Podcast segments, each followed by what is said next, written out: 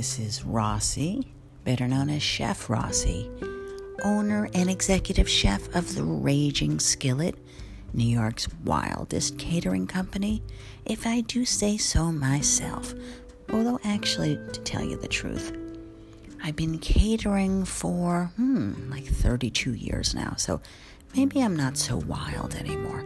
I might have tamed a little bit. Although I do have a tendency to be uh, a little bit, shall we say, out of the ordinary. But I don't know. Maybe not wild. Maybe just a little bit zippy and zappy. How about that? A couple of Z words. Anyway, here I am again, close to midnight, my preferred time. And it is the very end of Hanukkah. I won't spit in your face again like I did last week, so I'll kind of say it more mellow. Hanukkah. Anyway, it's the last night of Hanukkah as I'm taping this. Although you may not hear it for a few days because I'm gonna just let it ferment a little bit. Anyway, I've had quite a weekend. I fed a lot of people, as I've been doing lately, and I fed them my famous and spectacular barbecue brisket with the expert assistance of my sous chef Gloria, who's the one who had to put all that meat in the oven and roll it and sauce it and pull it out and roll it and sauce it and watch it and love it. Mm. And all I had to do was make the sauce and the rub and applaud loudly when she pulled it out of the oven. So it was a partnership. There's some more of those P words I love so much. Partnership. Anyway, we cranked out some awesome, awesome food for a fabulous wedding. And this one really touched my heart because this beautiful couple, they came up to me at the end of the night and said, You were the first vendor we hired two years ago. And then the world fell apart, and here we are at long last. So they'd hired me to cater their wedding.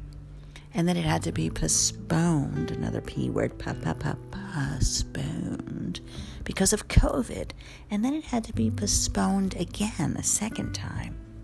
So two years later, I finally got to cater that wedding, thank God. And it was a fabulous wedding, and they were so awesome and lovey dovey, and, and they loved me too, more importantly. And these people drank like there was no tomorrow. We actually ran out of vodka and had to send out for more. And we had a lot of vodka. Trust me on that one. But it was a great party. And I got to serve my famous, beautiful brisket and some other awesome, fantastic food. And so, since this is the last night of Hanukkah, and since, you know, you've stuck by me now for I've been doing this podcast for, ooh, almost two years now. It's been a while. Let's see. Did started it in the summer of 2020, so all right, year and a half. You know, close enough. Who's counting? Anyway, I think I'll give you a little reward and tell you all about my brisket. So this is not a Jewish brisket. This is not a sort of Provençal, darling, brisket with a red wine. No, this is a down home barbecue brisket. And that is really what I think brisket should be. That's I think that's where it just needs to be. It needs to be in barbecue.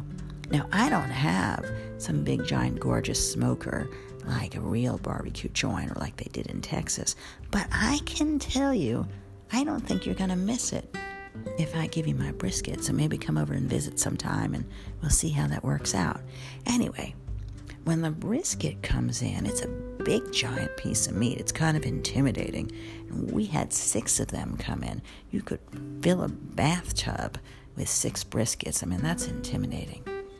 And so the trick is that you want to trim your brisket but you don't want to cut all the fat off. Usually, you're trying to cut all the fat off out of your life, out of your diet, out of your brisket. No, not out of your brisket. You don't want to cut it all off. You want to leave like a nice quarter inch of fat because we're going to do something sexy with that fat. So, fat can be sexy if it's on a brisket. And so, Then, when your brisket has been trimmed, you make a nice rub. And rubbing is a lovely thing. I like foot rubs, I like back rubs, and I like brisket rubs. So, I, I make it different every time I make it, but basically, I want some garlic powder and some onion powder and some celery salt. We love me some celery salt, some Cajun spice, some paprika, some brown sugar, because sugar and spice and everything nice. And I throw in some Old Bay, partially because I like it, and mostly because I got a huge giant jug of it, and I want to just get rid of it and get some more Old Bay in because I've had it for a while. Still tastes good, but I'm sick of looking at it. And then I'll throw in some ground coriander and some ground black pepper and mix all that up. And if I feel it's great, great. If I don't feel it's great, I give it a little more celery salt. I give it a little more paprika. I give it a little more love. I make my nice little rub. Sometimes I'll even throw in some white pepper and some black pepper and some Turkish red pepper. So I'm a trisexual pepper family. PPP pepper. Anyway, I'm into my peas, my PP. Well, I did that earlier. I don't have to go now but uh, I keep drinking water, I might. Anyway, I digress. So give it a nice rub all over because you love it. And now you could do that the day before if you want and just let that rub kind of penetrate another P. PPP. Doesn't it seem like everything starts with a P today? Anyway, you want it to penetrate. But if you don't have time, then who cares? Just give it the rub. Now, what I used to do was take that giant brisket and put it in a giant rondeau and sear it all over. But now I don't do that because it's a waste of time and it's not necessary. But when I do have a giant brisket, we like to cut it in half because it's just so huge. I don't even know if I can fit it in my oven. Anyway, so I wound up with 12 briskets, my six giant ones cut in half. Six times two makes 12. Smell me. I know how to count. And now I take my deep hotel pans, and you want to spray a little cooking spray so that it doesn't get too sticky. And here's the thing you put them all in the oven at like 350, uncovered, and you let the oven do the searing so you don't have to have all those pots and pans that you sear in. I sear it about a half hour on each side, only in this case, my fabulous sous chef Glory did it for me, so I could stay home and drink another cup of tea and play with my computer a half hour longer. Thank you very much. In any case, sear it on both sides so you render some of that fat, and then after an hour, you lower the oven to 300 and you pour in your gorgeous barbecue sauce whatever your favorite barbecue sauce is. I made a ton of barbecue sauce for this. And I, my barbecue sauce is very thick, so I want to wet it up a little bit. So we poured in some beef stock and some apple juice. So you got kind of a sweet thing happening. And you don't have to fully submerge your brisket. I mean, you don't need that much liquid, but maybe like two inches of liquid even three if you're excited about it, you know, a couple of inches of liquid. And then you foil the top. So now it's fully enclosed, goes in low and slow at 300. I'm going to say mm, another four hours, depending on the size of the brisket, could even be five. I think this time took us another four. So that's five hours of cooking time altogether. One hour to sear the fat uncovered, and then all the liquid covered another four hours. If you got a bigger brisket, it might take five, but pretty sure it took us four. We knew it was done and we checked it. I should say we. Gloria checked it while I clapped and applauded. And then, when it was nice and soft, and like you didn't need teeth to eat it. That's how you know when brisket is ready. If you think you need teeth to eat it, it's not ready. If you think you could eat it with no teeth whatsoever, then it's ready. So, came out gorgeous. We lifted the brisket out of the sauce and put it on some sheet pans to cool off, and we poured all that sauce into a big bucket. Put that in the fridge when it was cool. The next day, just lifted up the fat, came right off from our bucket of sauce. We packed it into containers. Now, all this was done well in advance. So now, brisket's in the fridge. Say we cooked the brisket on Thursday. On Friday, Ron, Chef Ron, who is the world's foremost brisket cutter, there's an art form to that, trust me, cut our brisket into uh, about 300 slices, which was perfect. So we could give generous portions of brisket at this wedding.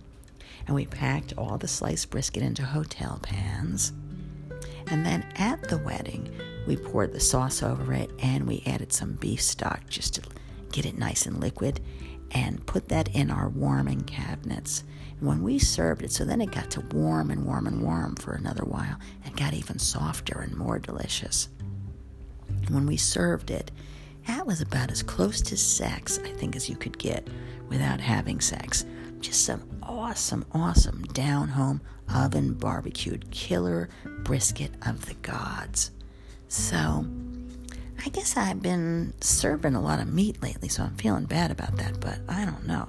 That was some excellent brisket, I gotta say. Interestingly, though, I went home and what did I have for dinner after catering that wedding? I had some cottage cheese and yogurt. First, I had some cottage cheese, then I had a yogurt, then I had a few, I had a piece of fruit. So interesting, right? I made all that meat, and all I wanted was cottage cheese. I mixed a little pineapple in. So I don't know. That's how it is when you're a chef. Sometimes I'll do these elaborate feasts. Then I'll come home and have tuna salad on a gluten free cracker. It used to be a Triscuit when I could eat gluten or before I knew I was allergic to it. But I digress. So, the point is, it's the last night of Hanukkah, and my gift to you is my barbecue brisket recipe. So, I would say do not make brisket unless you're going to make a lot of it because it's so great. You want to feed it to a whole bunch of people, like I did. It was a very exciting thing. And now, for the non brisket eaters, we did a beautiful Cajun spice salmon. So I did a nice Cajun spice rub where I had my cayenne and my paprika and my onion and my garlic and my three kinds of pepper, PPP pepper. And did I say cayenne? I had that there. And I had some, also, I threw in some Emeril spice mix too. It was just a whole ton of stuff and a ton of celery salt because I love celery salt. And so we did the Cajun spice salmon, and Chef Ron seared it. So it was beautiful and crusty. And with that, so it was already spicy because it already had the spice rub. So I didn't want to give it a spicy sauce, even though we had kind of a down home theme happening. I wanted to give it a mellow sauce. So I made a red pepper coulis. Here's more peas for you red pepper, pepper, pepper.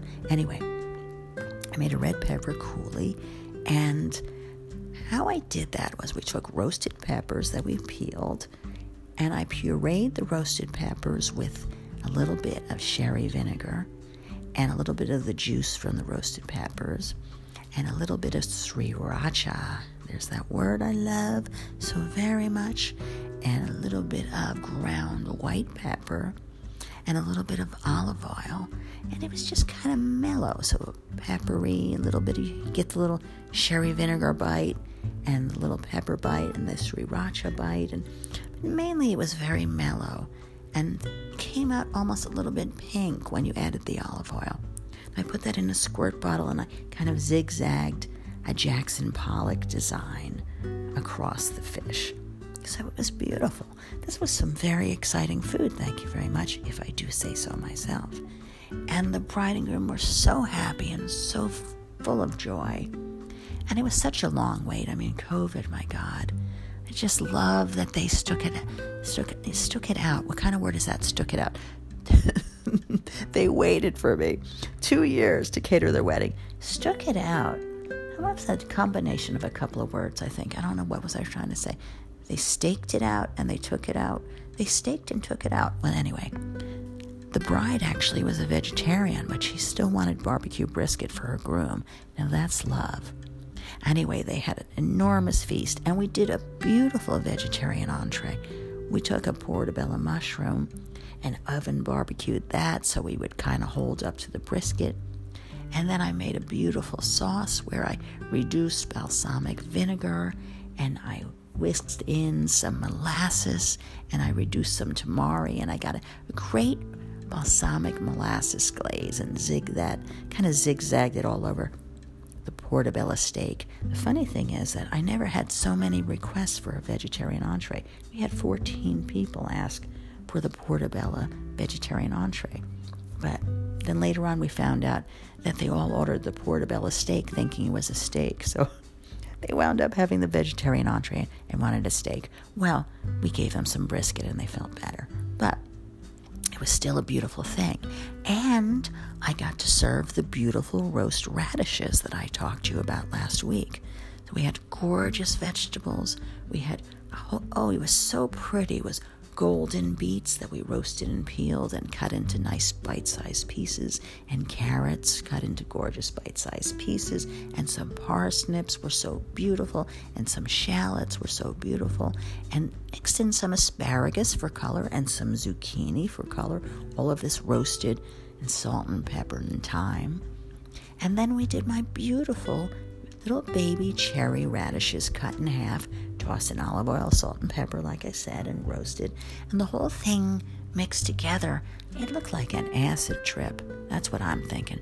I did mescaline once when I was in high school, and it looked a little bit like this, but um, but I digress. Anyway, it was a gorgeous, gorgeous combination of vegetables. So it was a truly exciting dinner. It really made me happy. And then we did some perfect Yukon Gold potato steak fries. Beautiful. And they had a little garlic and a little salt and a little pepper, and everything was beautiful. I don't know. I was so excited. The whole thing made me feel good. Nothing makes you feel good like cooking beautiful food, eating beautiful food, but mostly in my case, sharing beautiful food. So, on the last night of Hanukkah, I'm just feeling blessed. Mm. That was me sipping my tequila. I almost got through a whole show without it. It's medicinal, you see, because it's late at night and I start to lose my voice a little bit. So it's required by my doctor that when I do my podcast late at night, I must sip a little tequila. It's not for any other reason, thank you very much. Now, today, since it was the last night of Hanukkah, I rewarded myself and I went out and did something that I haven't done in a while. Now, don't go there with your dirty mind. I didn't do anything dirty. I went out with my girlfriend and we went to see the ocean. And it was cold. I mean, it's December, December 5th. It was fairly chilly. We went to Ocean Grove, New Jersey, Asbury Park, New Jersey, Bradley Beach, New Jersey, and just in Asbury Park, we really just stopped so I could smell the ocean and feel the ocean. Oh my God, it's so exciting. I always grew up on the ocean. The people listening to this who grew up on water, on the ocean, on the bay, somewhere where they could smell it, where the salt was in the air. It's in your bones, it's in your soul. It's right down there deep in your solar plexus. I feel that my soul is wrapped in salt water. And so, if you're not near the ocean for a long time, it's like uh, an appliance that hasn't been plugged in or the battery's not charged. And when you get near the ocean, even if it's in the middle of winter, something happens very deep inside your solar plexus, like what happened to me. I know that you know what I mean. People out there along the shore in Florida, if you grew up. People out there in Provincetown, Massachusetts, if you grew up on the water. If you grew wherever you are, if you grew up on the water. Especially salt water. You know what I mean when you can smell it and feel it and taste it. It's like, I guess it's like you're coming home. That's the feeling. So I had that, catered this huge wedding, fed all that brisket. And it was not an easy wedding, it was a lot of work, a lot of stress, but very rewarding. And the reward was seeing the ocean, even though it was cold and even though it was nighttime. Doesn't matter. I could see it and I could hear it and smell it and feel it. And it just went deep inside my soul.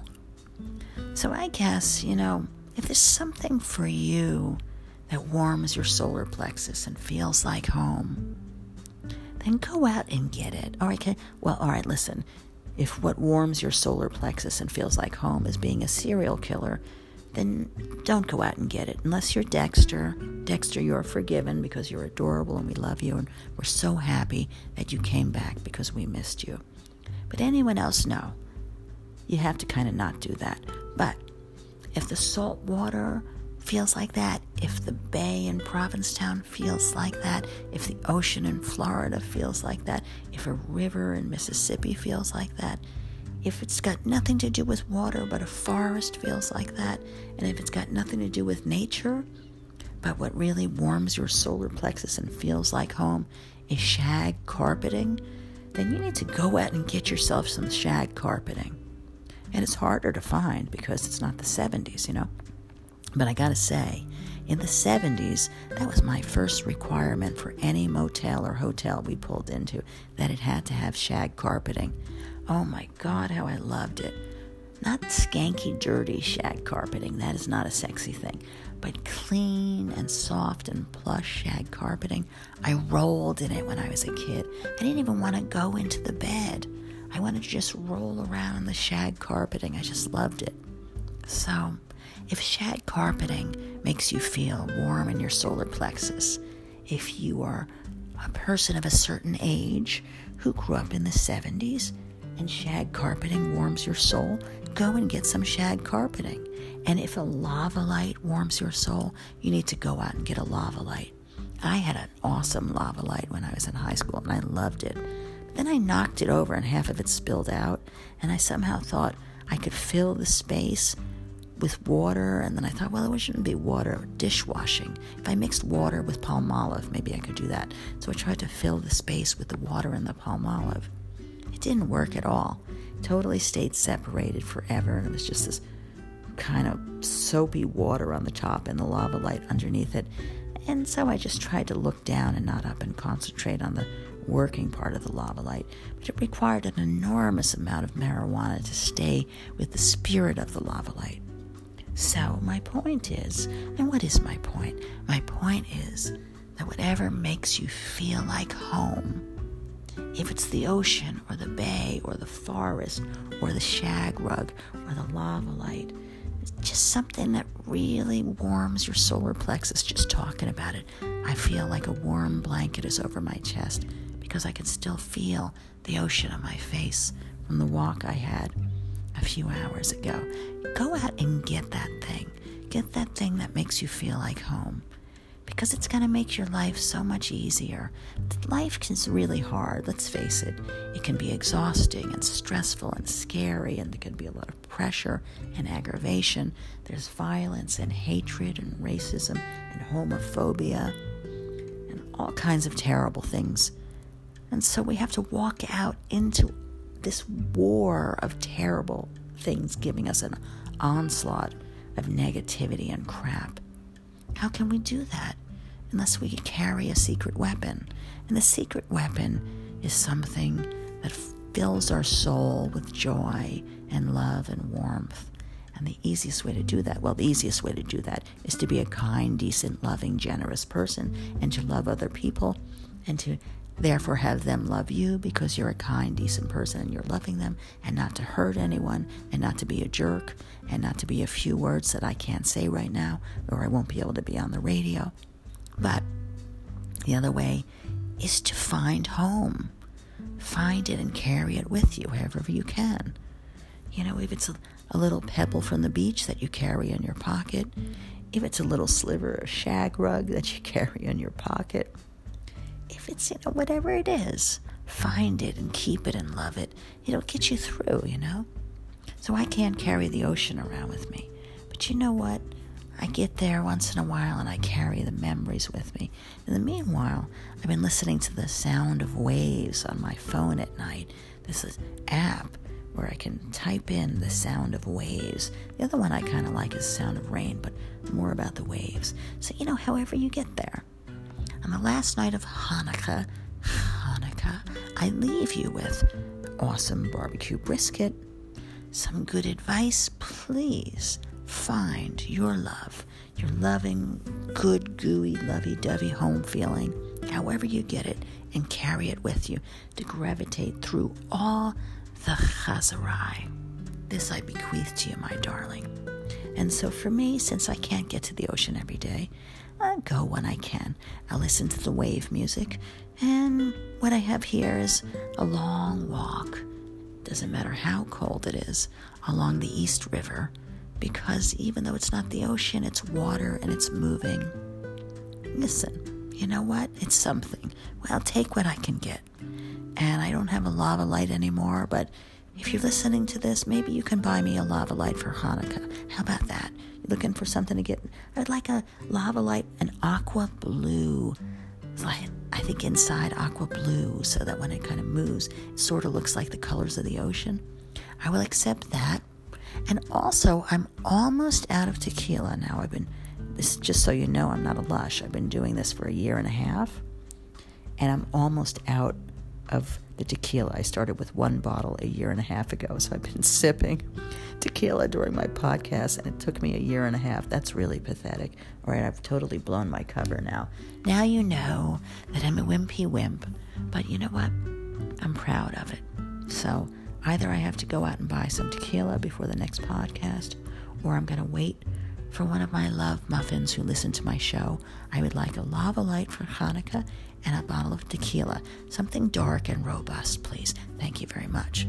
There. So, how did you spend your Hanukkah? Well, maybe you're not Jewish, and therefore was no skin off your nose. But that means you're getting ready for Christmas and all the other things. And so I'll have much more to say about that. But if you're Jewish and you're listening to this, I hope that you had a fantastic Hanukkah. I hope that you had eight great presents or even one good one. Like I told you, we got like eight really crappy presents and then maybe one good one from my parents. I won't go into that, but you know what I mean. So, I hope you had a lot of joy. I hope you had your latkes, because we're supposed to eat something greasy and fried. I've been having lots of fried potatoes in all sorts of various forms recently, and I think I might be overindulging on the fried food, but it is kind of delicious. I had fried mac and cheese fritters yesterday. I had latkes, like I promised you I would last week. And what else did I have? Oh my God, I almost forgot. I had fried chicken. So I told you I thought fried chicken should be good for Hanukkah. And just to prove it, I had fried chicken yesterday. And for the last night of Hanukkah, I had it again today. Gluten free fried chicken. Delicious with hot maple. That you gotta try. I'll give you this one last Hanukkah gift. Take a little maple syrup, a nice, organic, gorgeous maple syrup, and whisk in a little Frank's hot sauce or Tabasco, whatever you prefer, to your level of spiciness. I like to feel the spice, but I don't like it to be crazy. And the next time you make fried chicken, drizzle it with the hot maple. Good Lord, was that good. We served it with waffles and the hot maple. There's nothing more delicious than fried chicken and hot maple on a waffle. Whoa, yeah, baby. So, I digress as always. This is Rossi, better known as Chef Rossi. Thank you for joining me on Raging and Eating. And as always, food is love, and so are you. Now go out and do something sexy and bring that home right into your solar plexus.